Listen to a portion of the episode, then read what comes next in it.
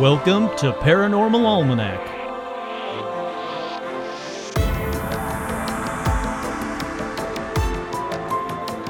With your host, Kurt Sandvig.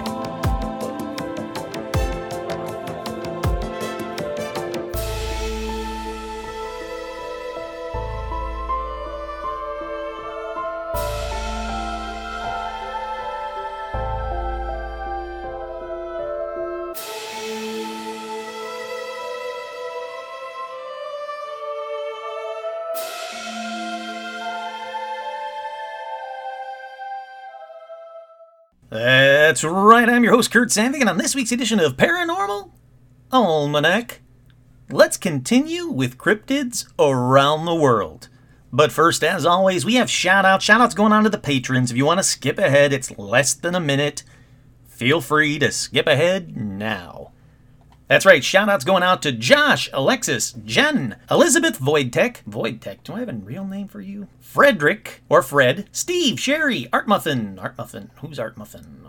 Don't know. Trudy, Tim, Kenneth, Paul, Ricardo, Damian and Daniel, Jasmine, Ian, Eric, Brandon, Jen, Alexandra, Eek, George, Connie, Seth, Christine, Jason, Hayden, Cindy, Kim, Adam, Ashley, Eerie the Cat. I love that cat. Dave and Sean, hope they're doing okay. What's that? Ian, Lorelai, Carrie, Ezra, Ezram, Robin, Will, Carrie, Jim, Kelly, Lauren and Phil Mangano, Bill, Russell, Tanya, Chris, Brandon, April, Seth, Isabel, Audra, Dor. Dorian, Dorian and Isaac, Cindy, Bob, Sean Bishop, Cole, Paula, Alicia, Jerry, Leo, Austin, Rachel, Lindsay Hahn, Jennifer, Megan, Aaron, Amy, Jeff T, Harley, Suzanne, Joe, Lawrence, Laura McCune, Hey Howdy Hi, Lily, Veronica, Nick, Autumn, J Mark, Carolyn Martin, Jade, Nanashi, Megan, Heidi, Kira, Pablo, Chuck, Ruth, Laura Rutho, Todd, Jamie, and Elijah Hendrickson, Juliana, Dan, Laura, Gamer Fan, and Lauren and David. A special shout out to Joe Teague. Thank you once again to all the patrons. You guys can head on over to patreon.com slash paranormal almanac if you like what you're hearing. And you go, well, hey, I don't need to be a patron because I listen to it on Spotify or Stitcher or name your podcast location. Well, and you think like, well, he must be making lots of money. I'm listening to it. They, they have commercials and ads and they charge me for it. Well, here's the thing about those sites, those podcasting formats or programs or whatever. Pennies on the thousands of dollars. Pennies for every thousands of dollars goes to the actual podcast creator. Um, if you don't want to, if you want to just enjoy the show, that's totally fine. I have no problem with that. I love having you guys all listen, watching, you know, looking at the stats the next day and seeing how many people around the world are listening. So I really do appreciate it. But if you think by listening to it on Spotify, any of that money comes to me, it does not. Sadly, that's just not how those kinds of formats actually work. But again, you just listening, you telling your friends and family about Paranormal Almanac or buying some merch, that goes a long way to making this show a better show. The patrons, I use that money to try and make this show a better show, including this new thing that I haven't gotten yet. It's supposed to be coming maybe during this episode. Um... I used the, the, the patron money from the past two months. I put that towards an item that I've been wanting for a while that will hopefully make this show and the live shows even better. So, thank you to all the patrons. Thank you guys for listening. Make sure you like and subscribe and tell your friends and all that fun stuff. But with that being said, let's get to a packed Paranormal Almanac news, including one story that is just breaking that's insane. Absolutely insane. I'm sure you all know the story by now, but let's get to paranormal news. Paranormal news. Ladies and gentlemen, this is Paranormal News. Paranormal news. Paranormal news.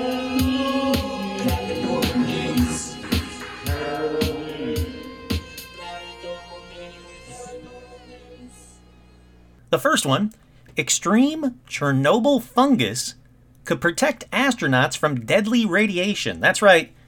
An experiment done aboard the International Space Station demonstrates the potential for a hardy fungus to shield astronauts from cosmic radiation. This fungus has already proved its mettle inside one of the most host- hostile places on Earth, Chernobyl. Crazy as it seems, this um, this fungus does seem to do fine right in the dead center of the Chernobyl nuclear power plant, and they think if it stops that kind of radiation, it can probably stop the radiation that we will see in space, especially when crewed missions go to Mars. So that's about it for that story. I thought that one was really cool, really neat. Let's move on to the next story in paranormal news. Alleged U F O sighting in Abbotsford, Aldergrove. I'm sure I got those both wrong. That's right, the skies in Abbotsford and Aldergrove have once again been gaining attention online as more footage of unidentified flying objects was recently posted on YouTube.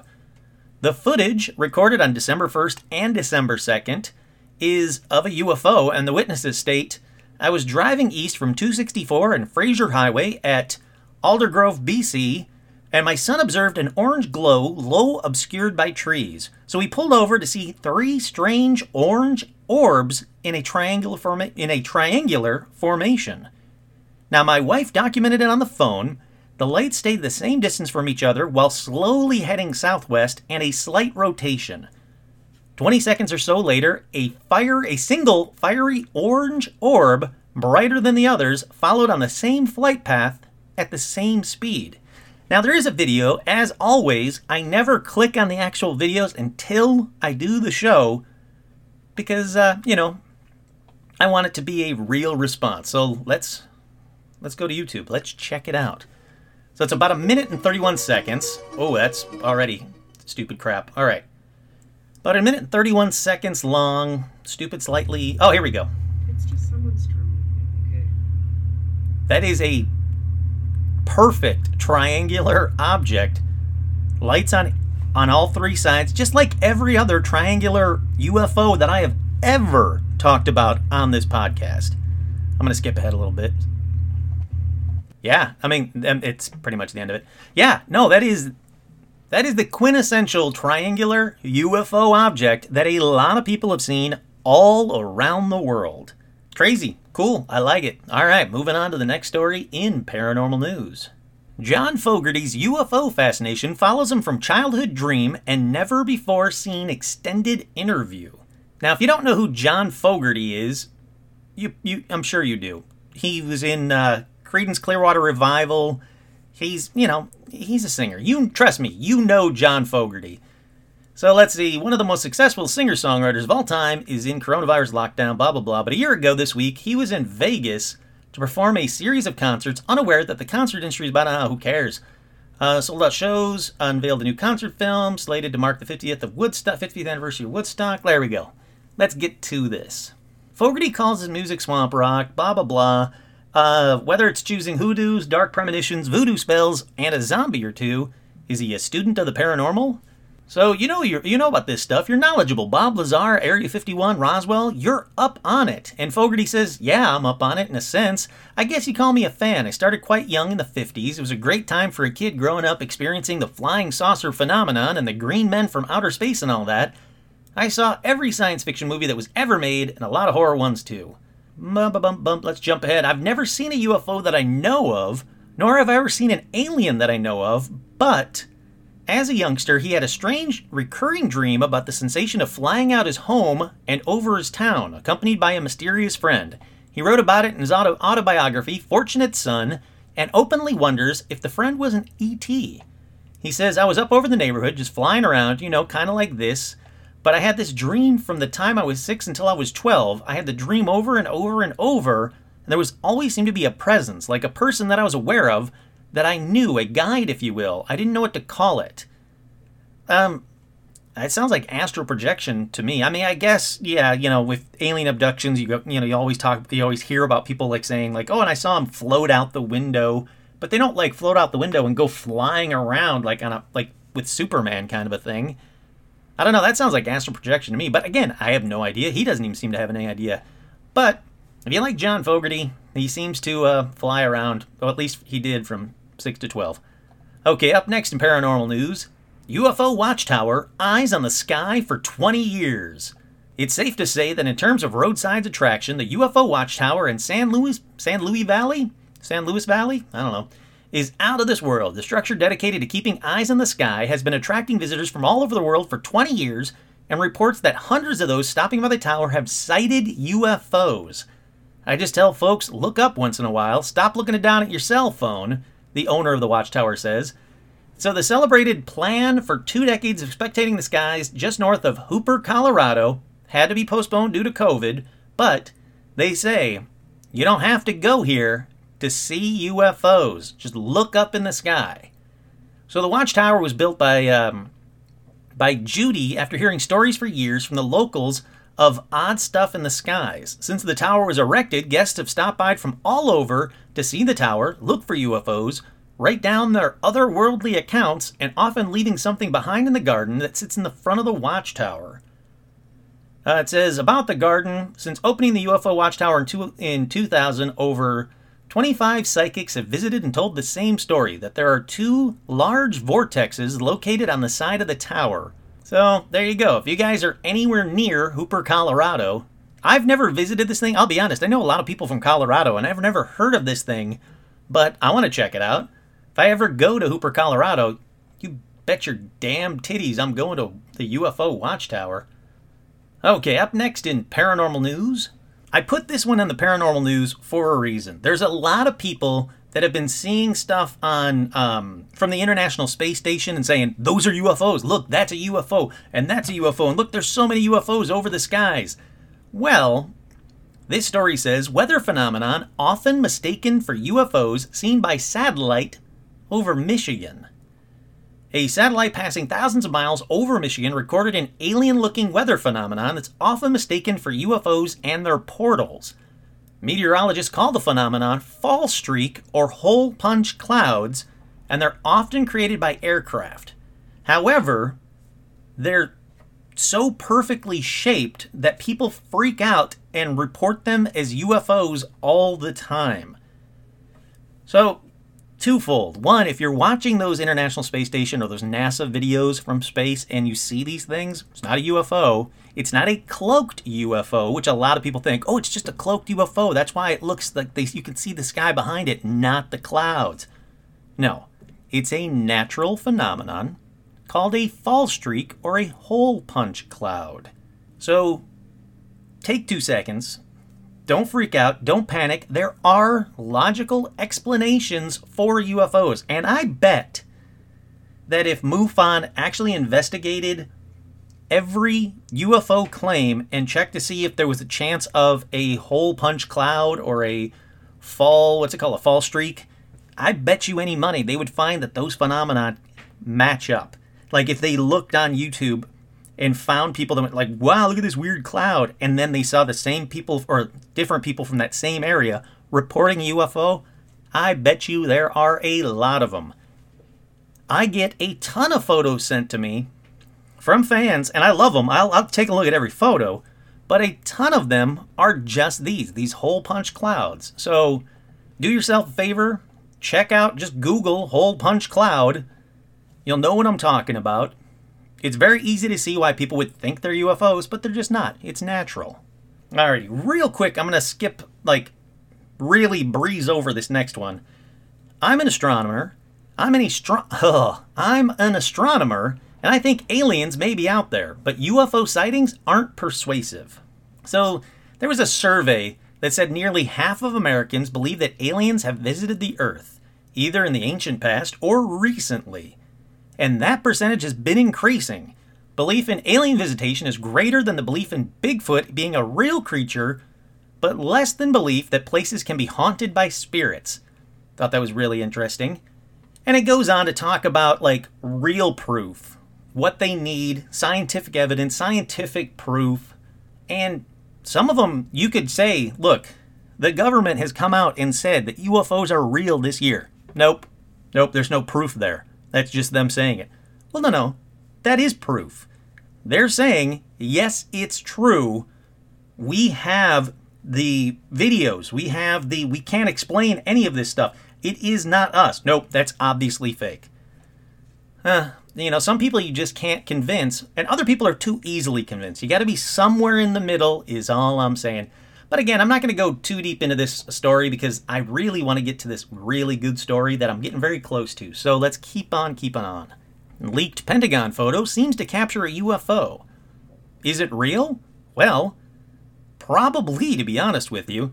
A reportedly unidentified aerial phenomena task force of the United States Department of Defense issued two classified intelligence positions in twenty eighteen and twenty twenty, and one of them includes a photo, pardon me, one of them includes a photo from the cockpit of a plane that, when blown up, it doesn't look like any conventional aircraft.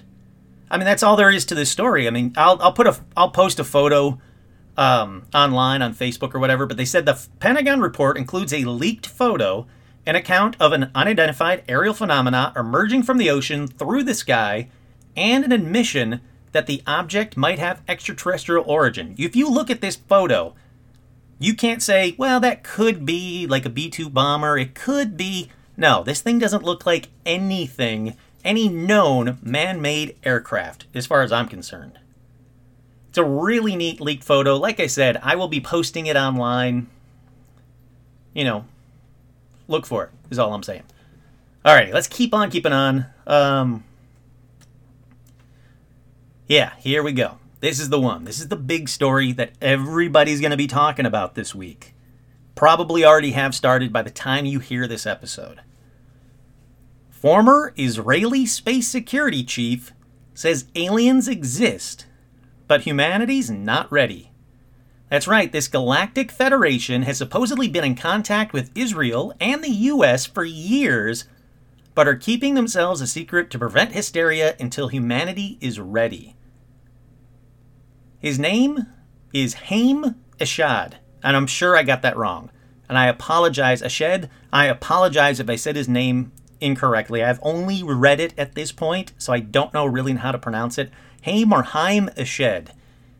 And he says, um, it's a retired Israeli general and current professor. And he says, have we made contact with aliens? Yeah. But this has been kept a secret because humanity isn't ready. Speaking in an interview to, oof, I'm really going to screw this one up. I apologize. Yediat Aharanat. Ooh, I, I guarantee you I got that wrong, and I'm so sorry. He said, um, Eshed, who served as the head of Israel's space security program for nearly thirty years and a third and a three-time recipient of the Israeli Security Award, explained that Israel and the U S have both been dealing with aliens for years. And this is by no means referring to immigrants. He said extraterrestrials, the existence of a galactic federation.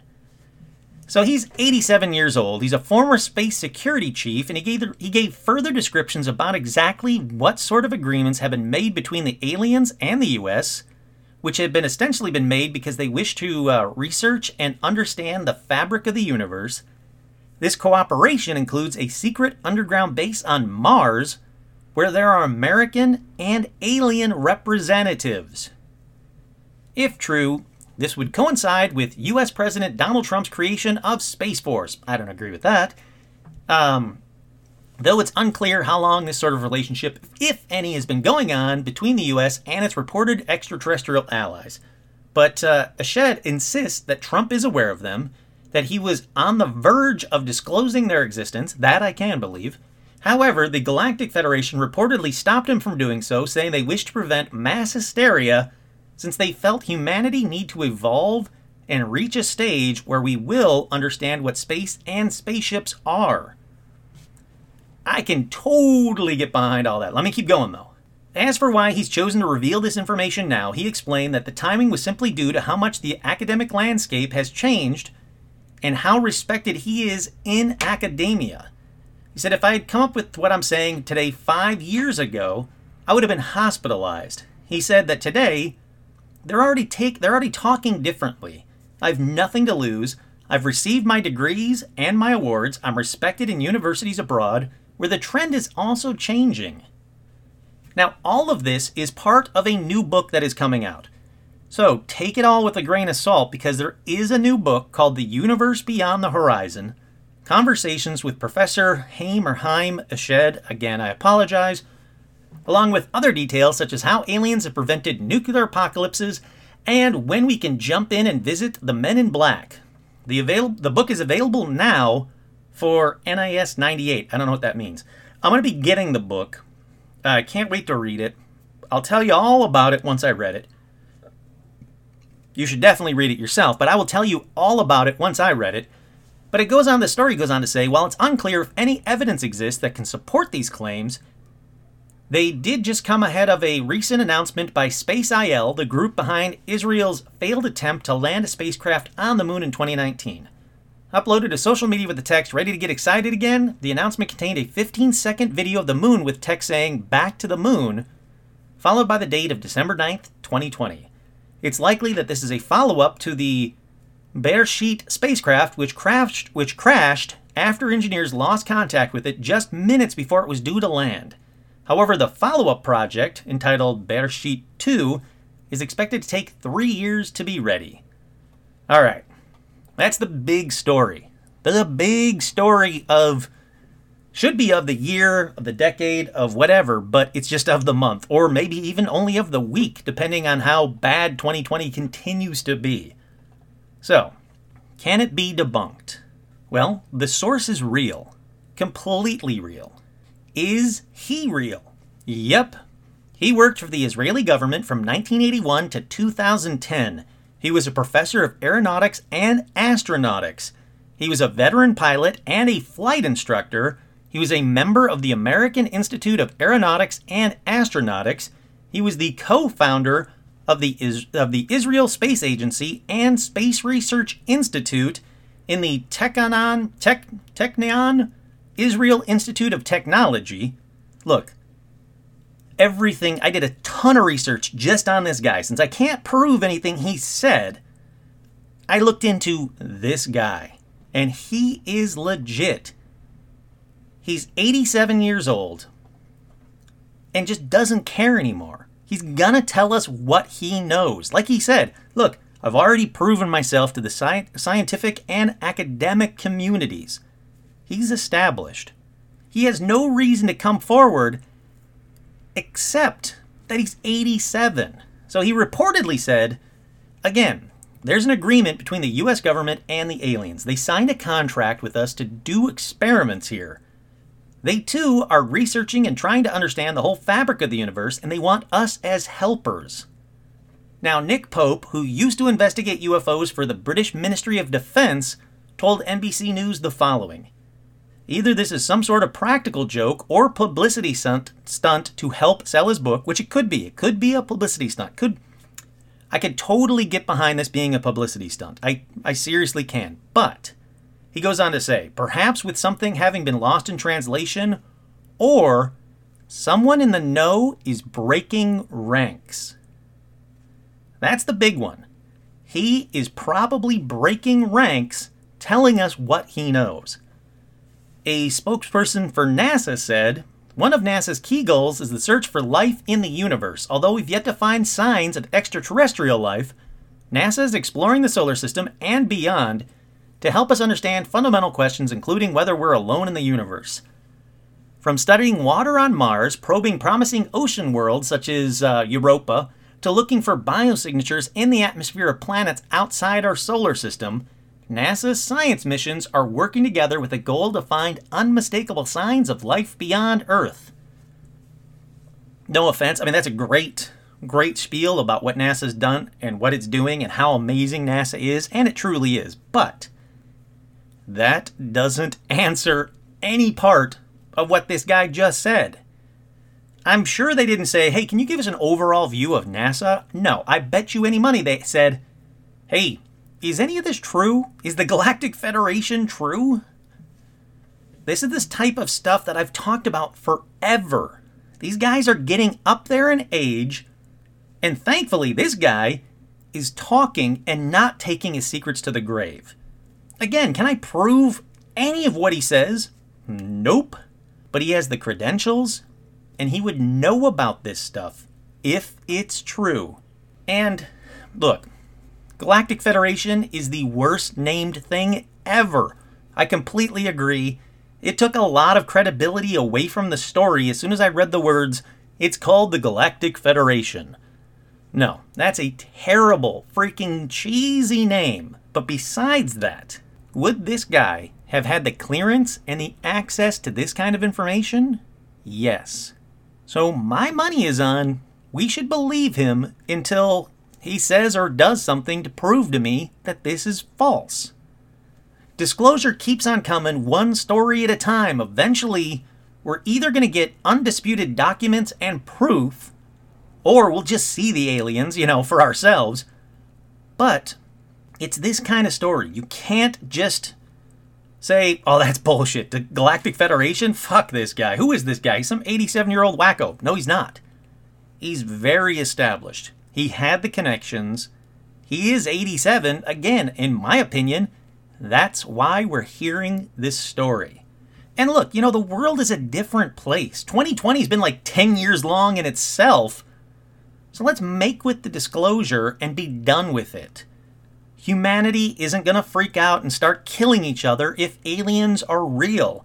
If anything, do it during twenty twenty, because if you did it this month in twenty twenty, people would just say, "Of course aliens are real. It's twenty twenty. Or "Who had aliens are real on their twenty twenty bingo card?" or whatever that stupid meme is. Look, this is the year for disclosure. If you wanted to do it any year, people are trapped in their houses, ha- trapped in their houses. Hopefully, you guys are trapped in your houses. Stay home. Wear a mask. Stay home. But if they haven't killed us, if the aliens haven't killed us in the, whatever, seventy, let's just say seventy years they've been working with the governments. I'm going back to other uh, Paranormal Almanac episodes about U S presidents meeting with the aliens. Let's say all of that is true, which again, there are a lot of witnesses to that too. A lot of credible witnesses to that too. So, let's say it's been seventy years that we've been working with the aliens in the Galactic Federation. If they haven't killed us then, they're not going to kill us now. They're not going to wait seventy years and be like, "You guys are just as dumb as you were seventy years ago." No, obviously there's a reason they're keeping us alive. We're just harmless monkeys. So, it's safe. They're fine. Let them be, let it let it be out. Let the information be out. Let us all find out tomorrow that aliens are real. I don't know. All I gotta say is, oh, actually, you know what? Don't do it tomorrow. Let's wait till like, uh, I don't know, mid-January. Then have the information come out. Because I don't want a certain person taking credit for aliens. And you know that will happen. You know it would happen. He'd be immediately like, "That's right, I was the first person to ever talk to an alien. I'm the greatest person in the world. Aliens love me." No, fuck that guy. Let's wait till mid-January. Then, let's say that aliens are real. All of it's real. This guy is incredible. Look, I would love to interview this guy. I one hundred percent would, but every news source in the world is trying to get a hold of this guy right now to find out if Grandpa's off his meds or if he's telling us the truth. Until I find out it's, you know, he's off his meds, I'm going to say he's telling us the truth. I, I think this is the biggest story that we're going to see in a long time. It's definitely the biggest story of the year, maybe. I don't know. See, that's the thing. They've already, the U S government's already said aliens are real. Now this guy's saying aliens are real. So I guess it's just another story about aliens being real, people. I don't know how much louder I can shout it. All right. With that, let's take a quick break, and we'll be right back to actually get into this episode that I haven't even started yet. We're like a half hour into this episode. It hasn't even started yet. All right, let's take a quick break.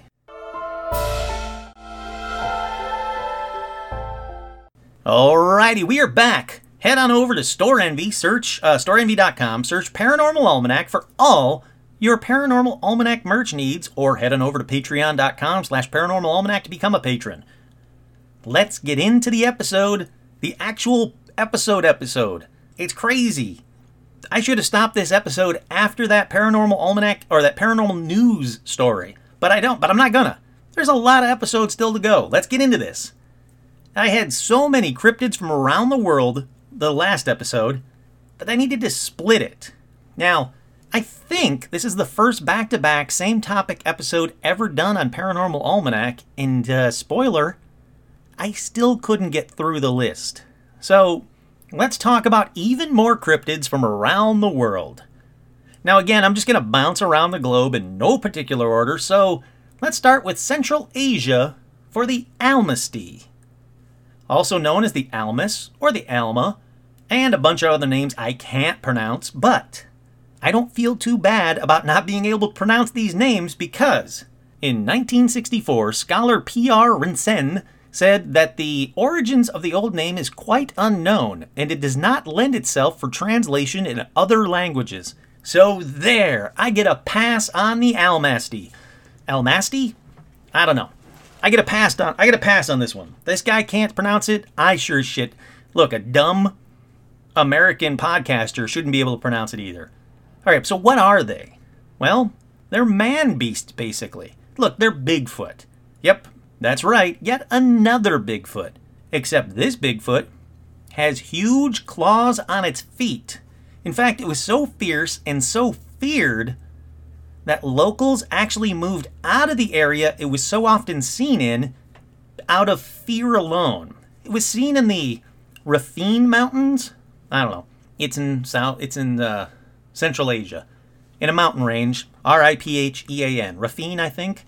But these locals were so afraid of this thing. This thing was so vicious and so scary that they're like, yeah, never mind, you can have that area. We'll go back to where we came from. Now, these things are supposedly thought to be relatives of the Yeti. It's about the same size, same really dark, thick fur, flat faces. One was actually supposedly shot and even killed and then photographed. So I immediately stopped everything and Googled Almasty or Almasty photo, uh, killed photo. And uh, I don't know. A lot of people think it's just another Bigfoot costume that someone took a photo of, but I will say I looked at the photo. It looks better than most dead Bigfoot photos. It's even got like a hand that's kind of like curled up, like like he died, like curled up, kind of like a mummy kind of thing. It, you know, you could see into its mouth, you can see into its eyes. It's pretty impressive for the photo, the two photos that I could find, but I can't find the source of the photos or any information of who took them. Because if it gave me like the photographer's name, I could at least, you know, do some deep dive research and was this a real person? Because most of the times it's not. Most of the times it was like, J L Smith took this photo. And then I'll look into it and there was never a J L Smith in the area. So, you know, bullshit. Most people don't do the research. But this one, I can't even find any information out about the photos. So, put that to the side. Take that with a grain of salt. I'll throw the photos up on Facebook as well. I don't know. I just don't know what to think about that photo. But on to the weird part of the Almasty story. There was a wild woman that was captured in southern Russia in the forests of Abkhazia, I think that's right, in the eighteen seventies. Now, she was huge. She was also completely covered in fur. And they named her Zana, or Zana. I'm going to say Zana. Now, she was kept as a prisoner by a local landowner, local landowner for over twenty years. That's not even the weird part of the story yet. This next part is. Zana had four children with local men. That's right. They caught a Bigfoot woman, kept her prisoner for twenty years, and four guys had sex with her. What the hell, Russia? She was completely covered in fur and incredibly huge. Now, they say that uh, Zana mellowed after a few years and no longer need to be caged. That's right. They kept her caged for a few years after they caught her. Now, sources say, sources that were there said she refused to wear clothes. She died around eighteen ninety. She was insanely strong, insanely huge. She would often bathe in the ice, ice, ice cold river in that mountain range. So crazy, right? But like I said, she had four children. Now, her children were said to be very dark-skinned and extraordinarily strong. Now, I found a supposed photo of Quit. That's one of her kids. I found the photo online. Again, can't prove it's even a real photo of Quit. But I gotta say, he just looks African. I mean, there's nothing extraordinary about him. He doesn't look like he was. His mother was a Bigfoot. Now, his name was Quit Sabikia. That's K H W I T S A B E K I A. Quit Sabikia. So if you want to look up his photo, it's just a dude kind of, you know, in a dress shirt and a suit coat, you know. I don't know. But anyhow, moving on to modern times. Brian Sykes, who is a professor of human genetics at the University of Oxford, actually carried out D N A tests on saliva samples taken from six descendants of Zana. He said he also recovered D N A from a tooth taken from Quit himself, obviously his skull. Now, such work is highly specialized. Sykes was the first geneticist to ever extract D N A from an ancient bone, supposedly. I couldn't confirm that, but that's what the story says. Now, what did he find? Well, something weird.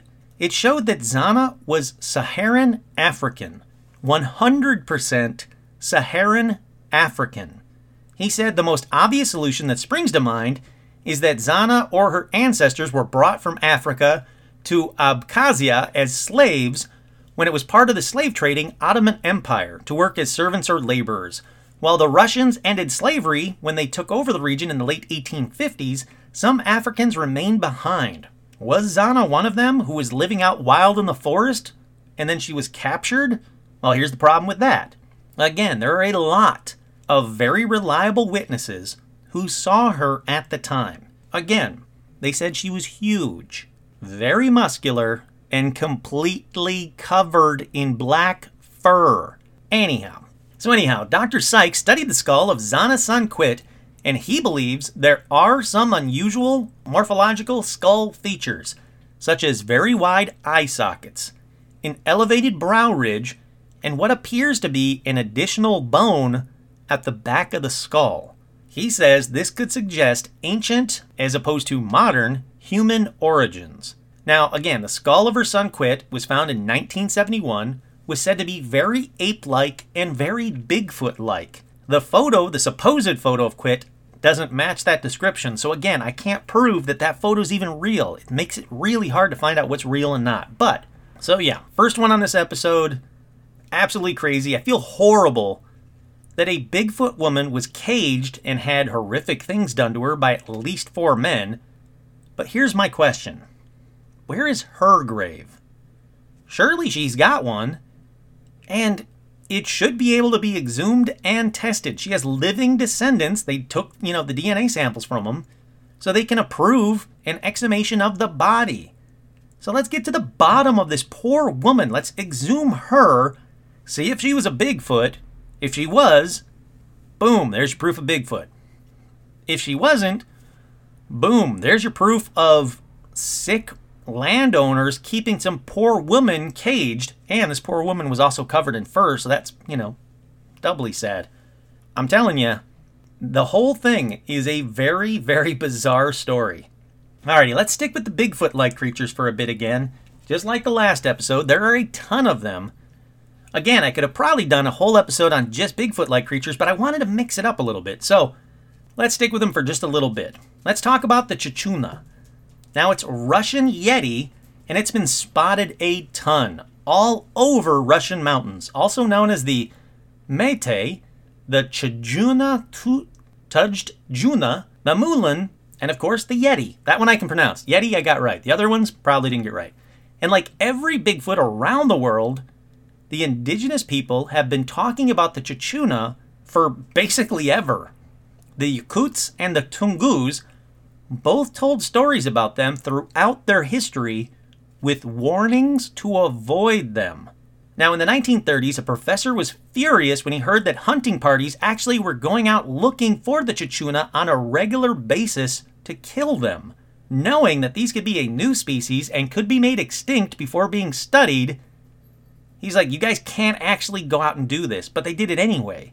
Then, according to many sources, even though I can't find the actual paper, it said that a Russian newspaper had a story about them with this next few paragraphs. Again, huge grain of salt, Tom. I can't find the actual newspaper. It doesn't surprise me. Russian newspapers, even if I could, they'd be in Russian, and I wouldn't be able to read them anyway. It says, oh, and uh, beware, I'm going to get a lot of names wrong here. It says, the screaming of Senduzhny, Mount Kuryatkaja, lied opposite the fishing village of Chekrovka. On a dangerous steep slope lied the ruins of an airplane. Some old people claim that in nineteen fifty-seven, hunters from the surrounding villages killed a Chuchuna, or snowman. It's said that its body was brought on the Lena River to Yakutsk, the capital of Yakutia, and disappeared there. The legend has it that the Chuchuna lived in the mountains of Verchansk. Verchan, Verchansk. Verchansk. I don't know. It caught reindeers, the skin of which it wore to protect it from the harsh winters. It's further said that upon meeting people, the snowman would scream quite terribly. In the tundra, this snowman was named Senduzhny, after Senduka, an old name of tundra. Although this legend defeated any common sense, it refused to die. On the other side of the mountain range, in the areas of Najba, some reported a highly discreet creature that was called the Iki Meterzhak. Meterzhak. I don't know. Literally meaning two meters tall. It's claimed that those that were hunting, fishing, and or collecting firewood along the riverbanks saw the snowmen. It's also reported that as dawn set in, it would actually come down and enter the village. In that village, an unknown animal had been caught in a wolf trap in March of two thousand two. It was already dead when discovered and described like a primate about the size of a large dog. The whole body, apart from feet and face, were covered in fur. It had a long tail. Now, there are three versions of supposedly what happened with the corpse. One, a teacher from a neighboring settlement said that the body had been taken to the capital.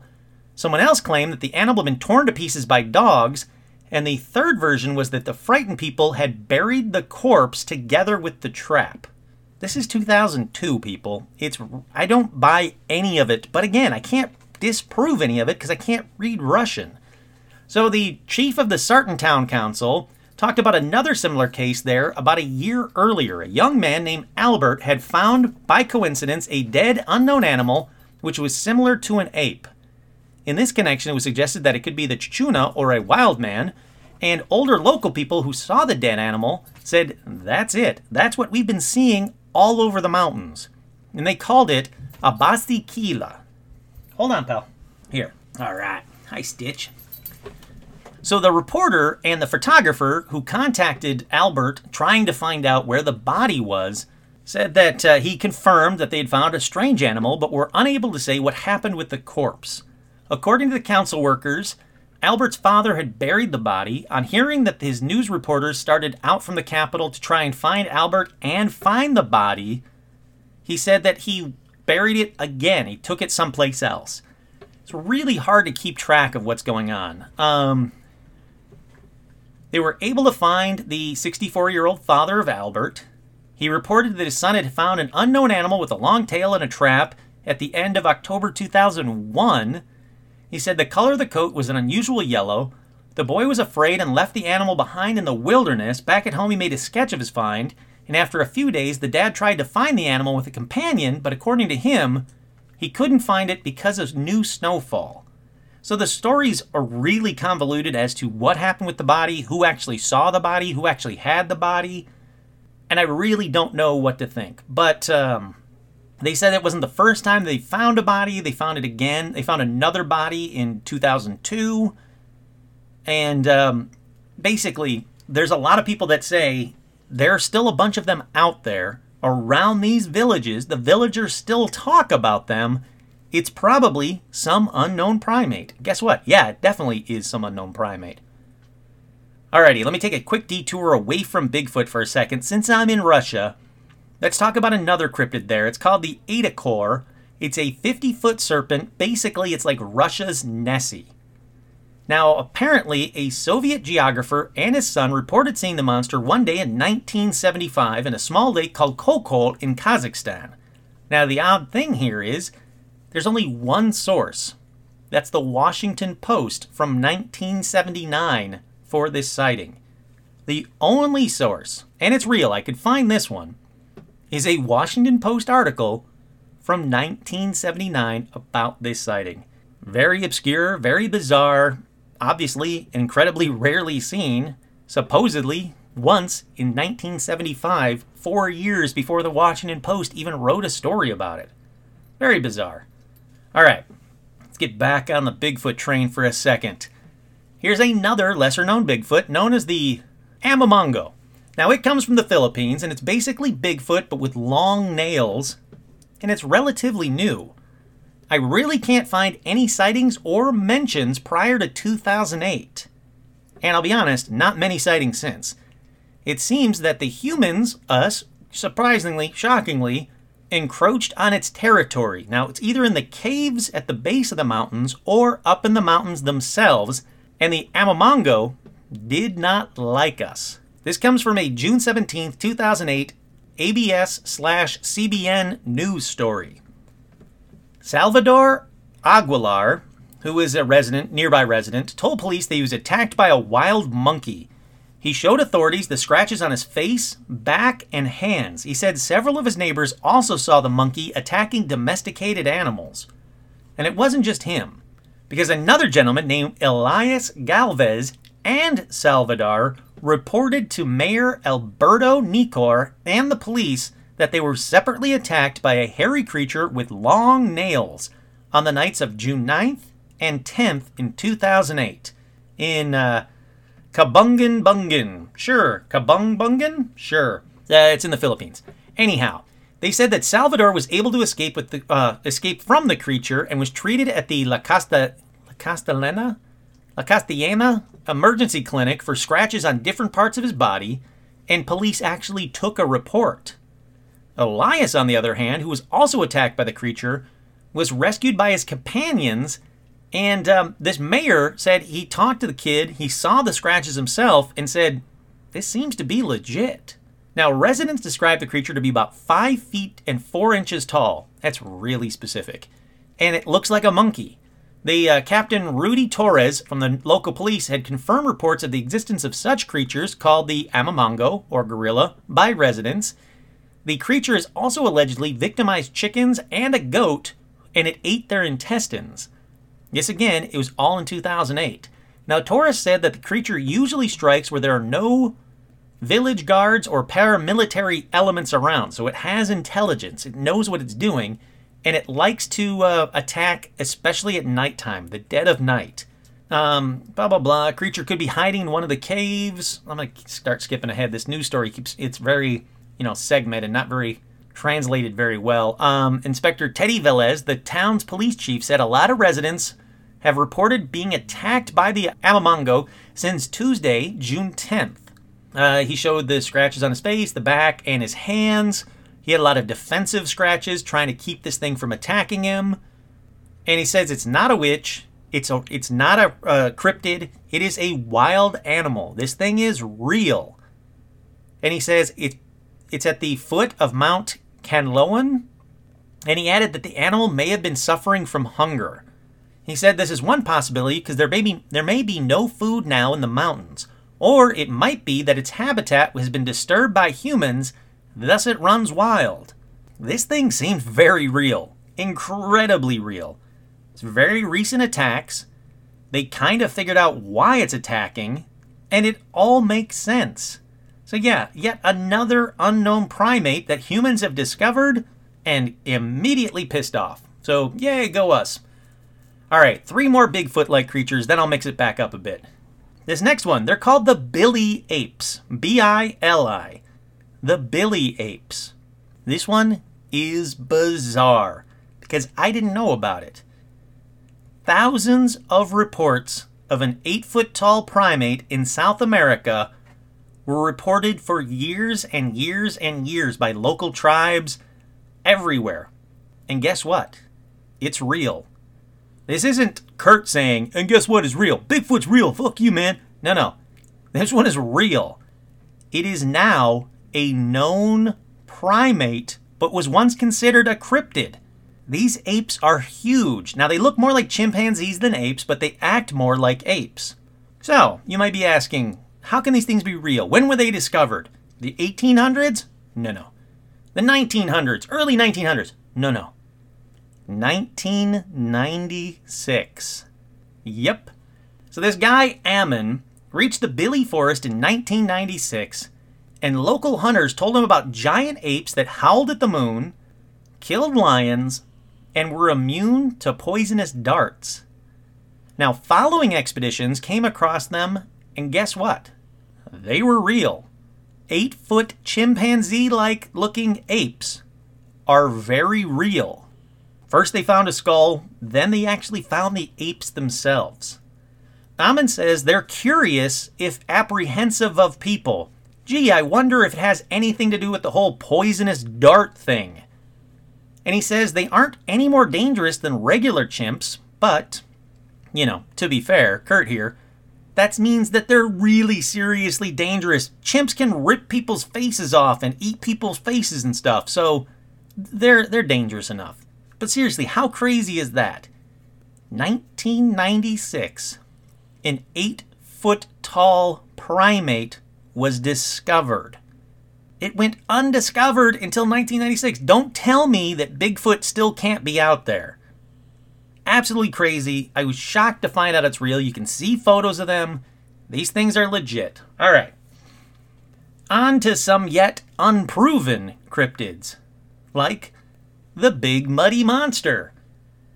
Probably one of the better names on this episode. The Big Muddy Monster is from Illinois, and it seems to have been first spotted in nineteen seventy-three in Murfreesboro, where they had been uh, having repeated sightings and smellings of a Sasquatch-like creature that smelled like a skunk. Huh. Kind of smells, or kind of sounds and smells like the skunk ape, which, in case you don't know what that is, that's another cryptid in Louisiana and Florida, and I've talked about it in episodes before, and guess what? There are a lot of people that think that Big Muddy and the skunk ape and Creve Coeur, the monster from Louisiana, maybe all the same creature slash creatures. So they think it swam down the Big Muddy River in Murfreesboro to Mississippi River and north to the Missouri River over near Creve Coeur. So, despite what you call it, I'm going to call it Big Muddy because I know how to say it. There's been a lot of sightings of this thing. A newspaper did a story about it, so let me just read that story to you right now. nineteen seventy-three in Murfreesboro, two police reports dated June twenty-fifth and June twenty-sixth relate to the sighting of an unknown creature.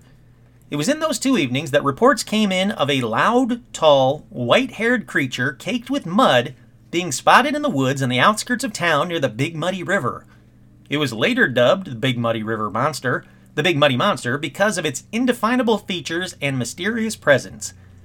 It set off a media frenzy after the initial reports on these two days, said former patrolman and retired Murfreesboro Police Chief Ron Mag- Manwaring. He said, "Those are the most copied, most looked at reports in the history of our department. There are only two cases that remain insol- unsolved in Murfreesboro, and after thirty-two years, the case on the Big Muddy Monster still remains open." He says, "It's an unsolved case because I can't tell you what it was. There were numerous sightings and numerous people interviewed. The first report came in just before midnight on June twenty-fifth. A couple had been parked near the boat dock on the southwestern edge of the Riverside Park next to the woods. The two, who were not married, ooh, said that they were in the car when they heard a loud screaming sound in the wooded area and observed a large creature approximately seven feet tall. The creature appeared to have light-colored hair matted with mud. The creature appeared to be walking on two legs and was proceeding towards the car, according to the report." Uh, Manwaring said the two came to the police department and risked exposing their indiscretions because they were so frightened by what they saw. He says there is actually absolutely no advantage for them to come up and report this. It's a small town. Back then, it was even smaller. Now, the police searched the area with flashlights and spotted tracks in the mud approximately three to four inches deep, ten to twelve inches long, and three inches wide. While officers were searching the area, they reported hearing another scream coming from the woods, but nothing could be found of the actual creature itself. The next evening, Manwaring said that He was an officer on duty when a call came in from the Westwood Hills subdivision that two teenagers were sitting on the back porch when they spotted a tall, white-haired, hairy creature in a field just to the edge of the woods. Manwaring said officers responded, and while they were at the scene, a neighbor said his five-year-old son had just come in ten minutes earlier saying he had seen something on the edge of the woods. My partner and I decided to go down to the area where they saw this thing. He said, I saw this substance and smelled the smell myself. That's right, he was traveling through a footpath near the bushes and noticed a stench and slimy film on the tree branches. Jerry Nellis, an officer with the Carbondale Police Department at the time and a trained dog handler, was called to the scene. He said the dogs tracked the scent all the way to a barn, but once it got to the barn, the dogs refused to go inside. Nellis says his humble opinion was that it was a bear. We've never got a good view of any of the tracks. Is there a Sasquatch? I don't know. Makes for a good story, though. Lauren Coleman, who is a cryptozoologist who studied the Big Muddy Monster in the seventies, believed that it wasn't an animal in the woods. I think within its context of other reports of Bigfoot, he said. Oh, that's it. He thinks it was a Bigfoot. There's something very unique about this eastern Midwestern Bigfoot. From the reports from the Mud Monster, it seemed to frighten people that it, in a way that it didn't want, that it didn't do in the West. I don't know what he means by that. So apparently, if, you know, at the time, they thought it was a prank, but after all this time, no one's come forward to say so, and after the hype and hysteria was over, he said he heard two more reports that seemed to be similar to those in June of nineteen seventy-three. One came in earlier July of that same year. But what haunts him more is the report he heard from a man who lived in West the Westwood Hills area before it was developed into neighborhoods in the nineteen fifties. He said the man told him he was out working in his garden one evening when he spotted a creature that was similar to later reports of the Big Muddy Monster. I never did see it, but in my mind I feel those people really did see something. I guess it remains a mystery. So, there you go. Three creatures, probably all the same creature, the skunk ape, the Crevecoeur Monster, and the Big Muddy Monster, all in one tiny story on this very long episode. All right, where are we at on this episode? Wow, we're already at an hour. Holy crap. All right, let's keep on keeping on. Let's go to Arizona for the Mogollon Monster. Now, it's seen in the mountains of central Arizona. It's another Bigfoot. Shocking. I already told you it was going to be. First sighting was reported in nineteen oh three edition of the Arizona Republican, in which I W Stevens described a creature seen near the Grand Canyon as having long white hair and a matted beard that reached to its knees. It wore no clothing, and upon its talon-like fingers were claws at least two inches long. Upon further inspection, he noted a coat of gray hair nearly covered its entire body, with here and there a spot of dirty skin showing. He later stated that after he discovered the creature drinking the blood of two cougars, it threatened him with a club and screamed the wildest, most unearthly screech ever. The next report of this creature was um, was reported by the Boy Scouts in the Payson, Arizona area in the early nineteen forties, so forty years later. Marjorie Grimes, a White River, Arizona resident, claims that she has sighted the creature a number of times, as in all the time, between nineteen eighty-two and two thousand four. She described the creature as black, tall, and walking in big strides. Now, a number of people on the Fort Apache Indian Reservation also claim to see the creature on a regular basis. Other reports involve attacks on prospectors back in the day, attacks in remote cabins back in the day, harassments of campers in the Sierra Ancha, and that seemed to be like a pretty regular occurrence for it to harass or attack campers or scare away campers. So it's definitely something territorial, and it's not something to mess with. So let me give you some attributes for it as well. According to all of the uh, the sightings, all the eyewitnesses, it walks with a wide, in, inhuman stride, leaves behind footprints measuring at least twenty-two inches in length. It's been known to mimic birds, coyotes, and other wildlife, and it's also known to whistle. Unusual whistle sounds. It likes to explore campsites after dark, builds nests out of pine needles, twigs, and leaves, and hurls stones from locations that are hidden from view. They said that the creature has also been said to decapitate deer and other wildlife prior to consuming them. So, yeah. Um, enjoy camping in that area, Boy Scouts. Hell no. I ain't going to the... I don't want to see the Mogollon monster. No, thank you. I mean, I want to see it, but from a distance, in the daytime, when I know it's not going to decapitate and then eat me. Alrighty, let's get weirder. To the so not real, but so much fun to talk about thing known as the Loveland Frog. That's right, the Loveland Frog comes from Ohio, and it's a man-sized frog. You know, it's right there in the name, people.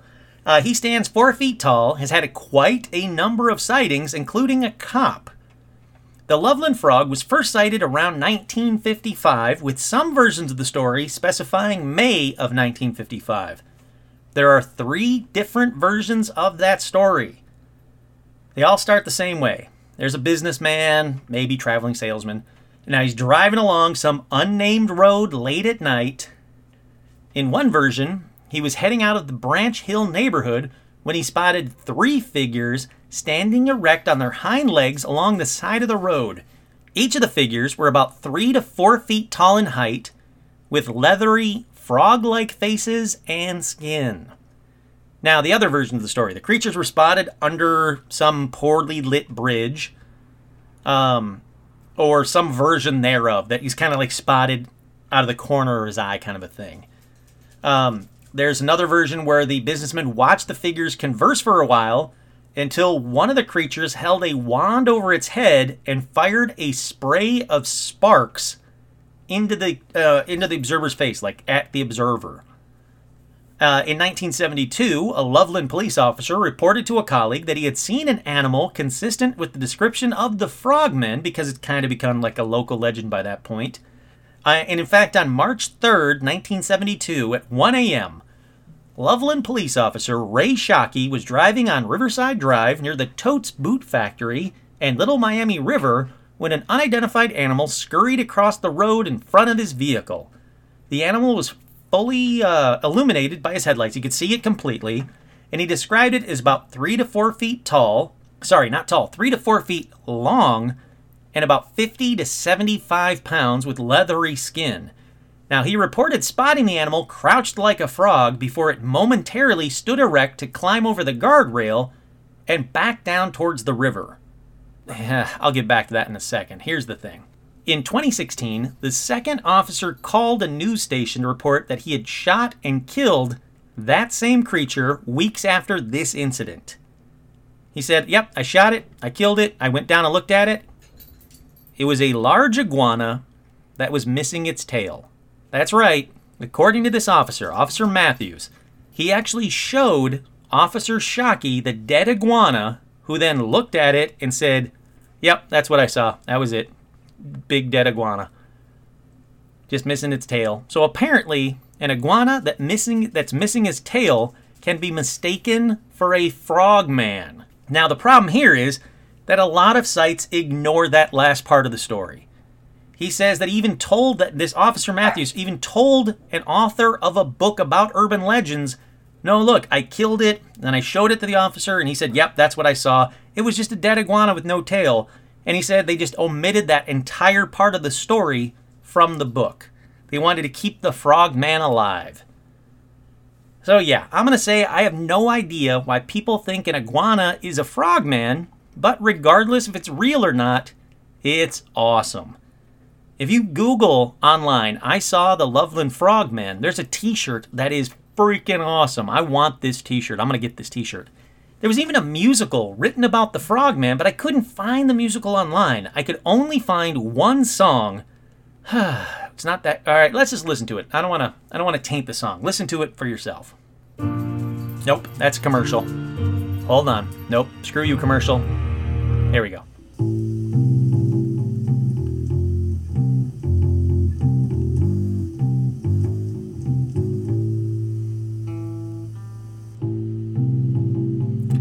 Yeah, look. I swear this isn't me playing. I'm not just playing along going like, "I'm the frogman." No, there's actual song. He'll sing in a second. All right, let's skip ahead here. Loveland Frog. my skin's peeling, and you want to do me wrong. Uh, it's, it's, you know what? I'm sure you said, well, I could barely hear that. It's not that good. Yeah, you know what? That's exactly as good as it gets with that song. All right. Let's keep on keeping on. This episode's getting on a bit on the long side, which is not a problem, but, uh, you know, let's keep on moving on. Up next is the Beast of Bray Road from Elkhorn, Wisconsin. Now, it seems that the beast is half dog, half man, and it's either a half dog, half man creature or creatures, depending on your source. It was first reported in nineteen thirty-five or thirty-six, and then again in the nineties, and then not a lot of sightings since. Now, there were, again, just like the other ones, there were some credible witnesses, though, like a former, a, uh, former assistant district attorney, and most witnesses that had a run-in with the beast literally had a run-in with the beast. They were driving along, and they would hit something with their car and be like, oh, shit, I just hit a dog. They go out and look, and it's just long scratches down their cars. And this happened a few times. One witness said that while driving along Bray Road on a foggy night, that they hit something crossing the road. When they got out of their vehicle to see what they had hit, they saw a large wolf-like creature with red eyes that chased this poor woman back into her car, then left claw marks in her rear passenger door. People described it up close looking like a dog man, a bear man, a wolf man, you know, basically a werewolf.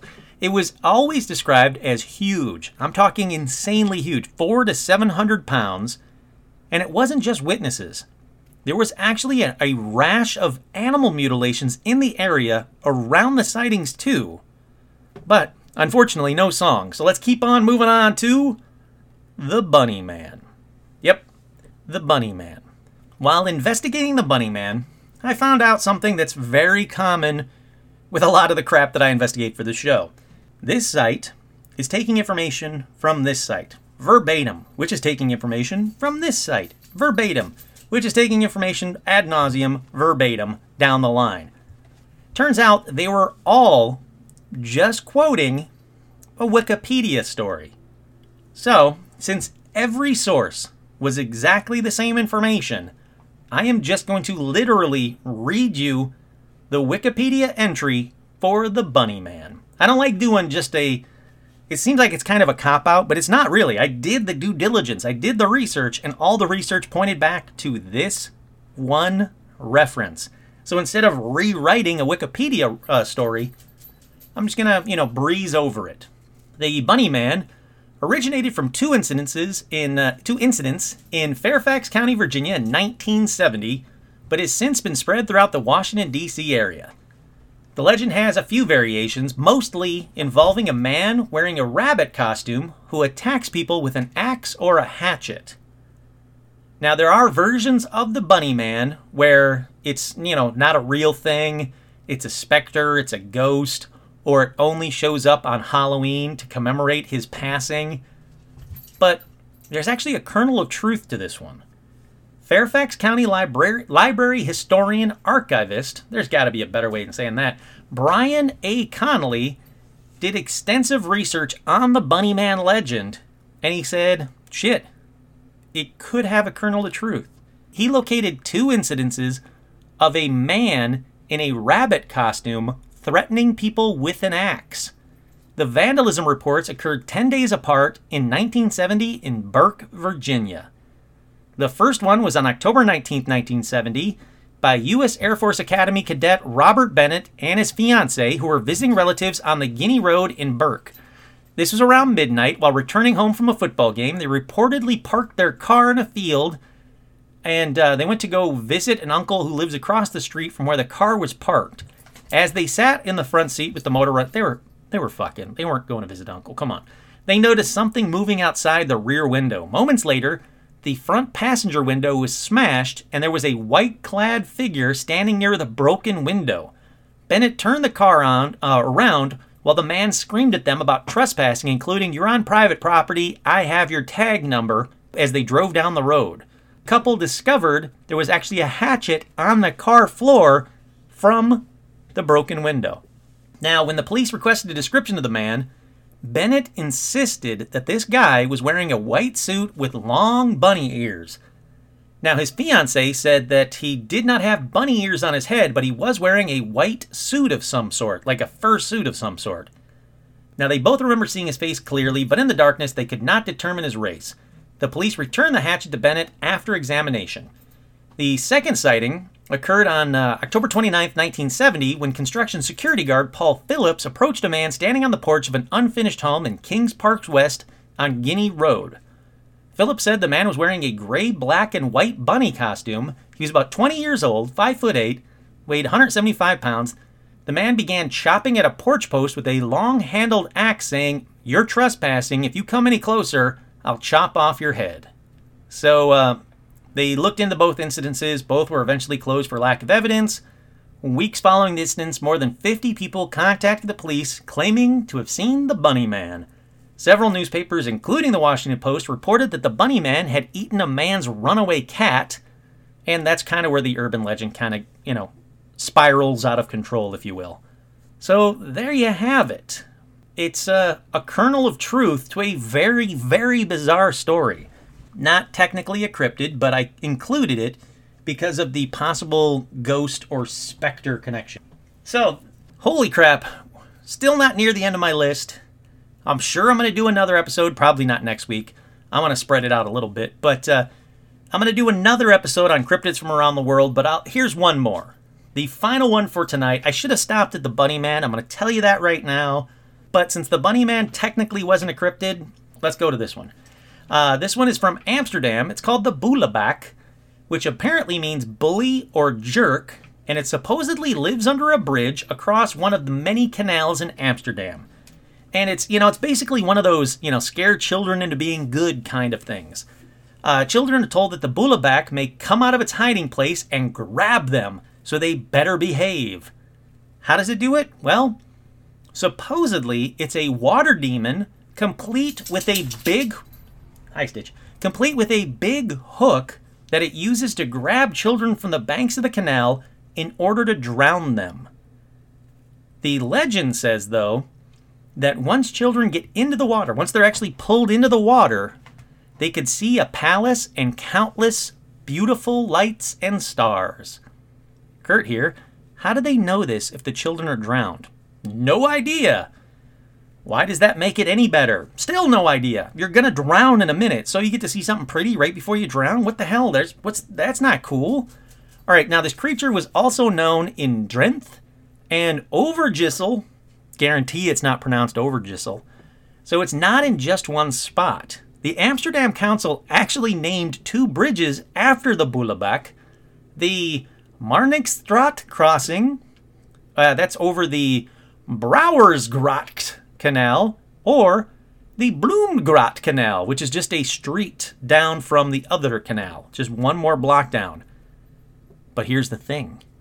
Don't think like, well, I'm not a kid. I don't, I don't give a shit. I don't care about the boelebak. No, no, no.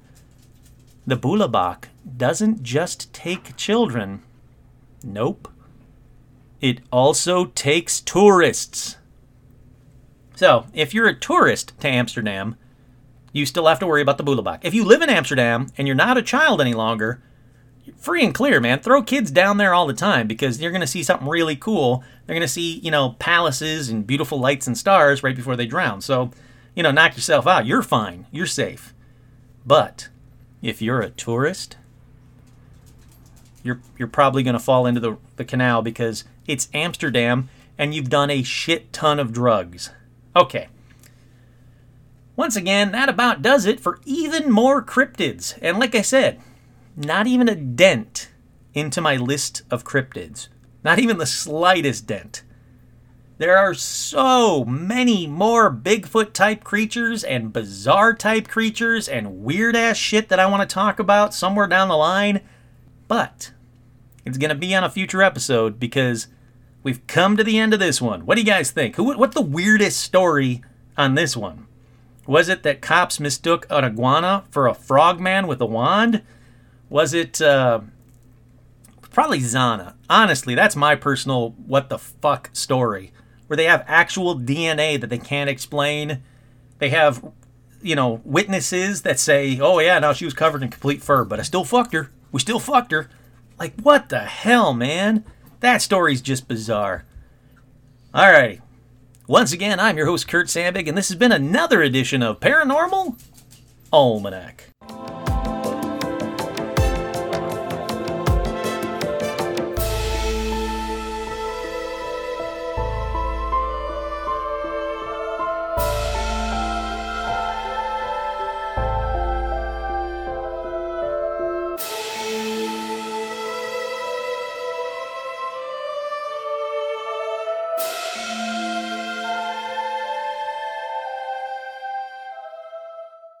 Don't forget, everyone. Don't forget, you should not get silly.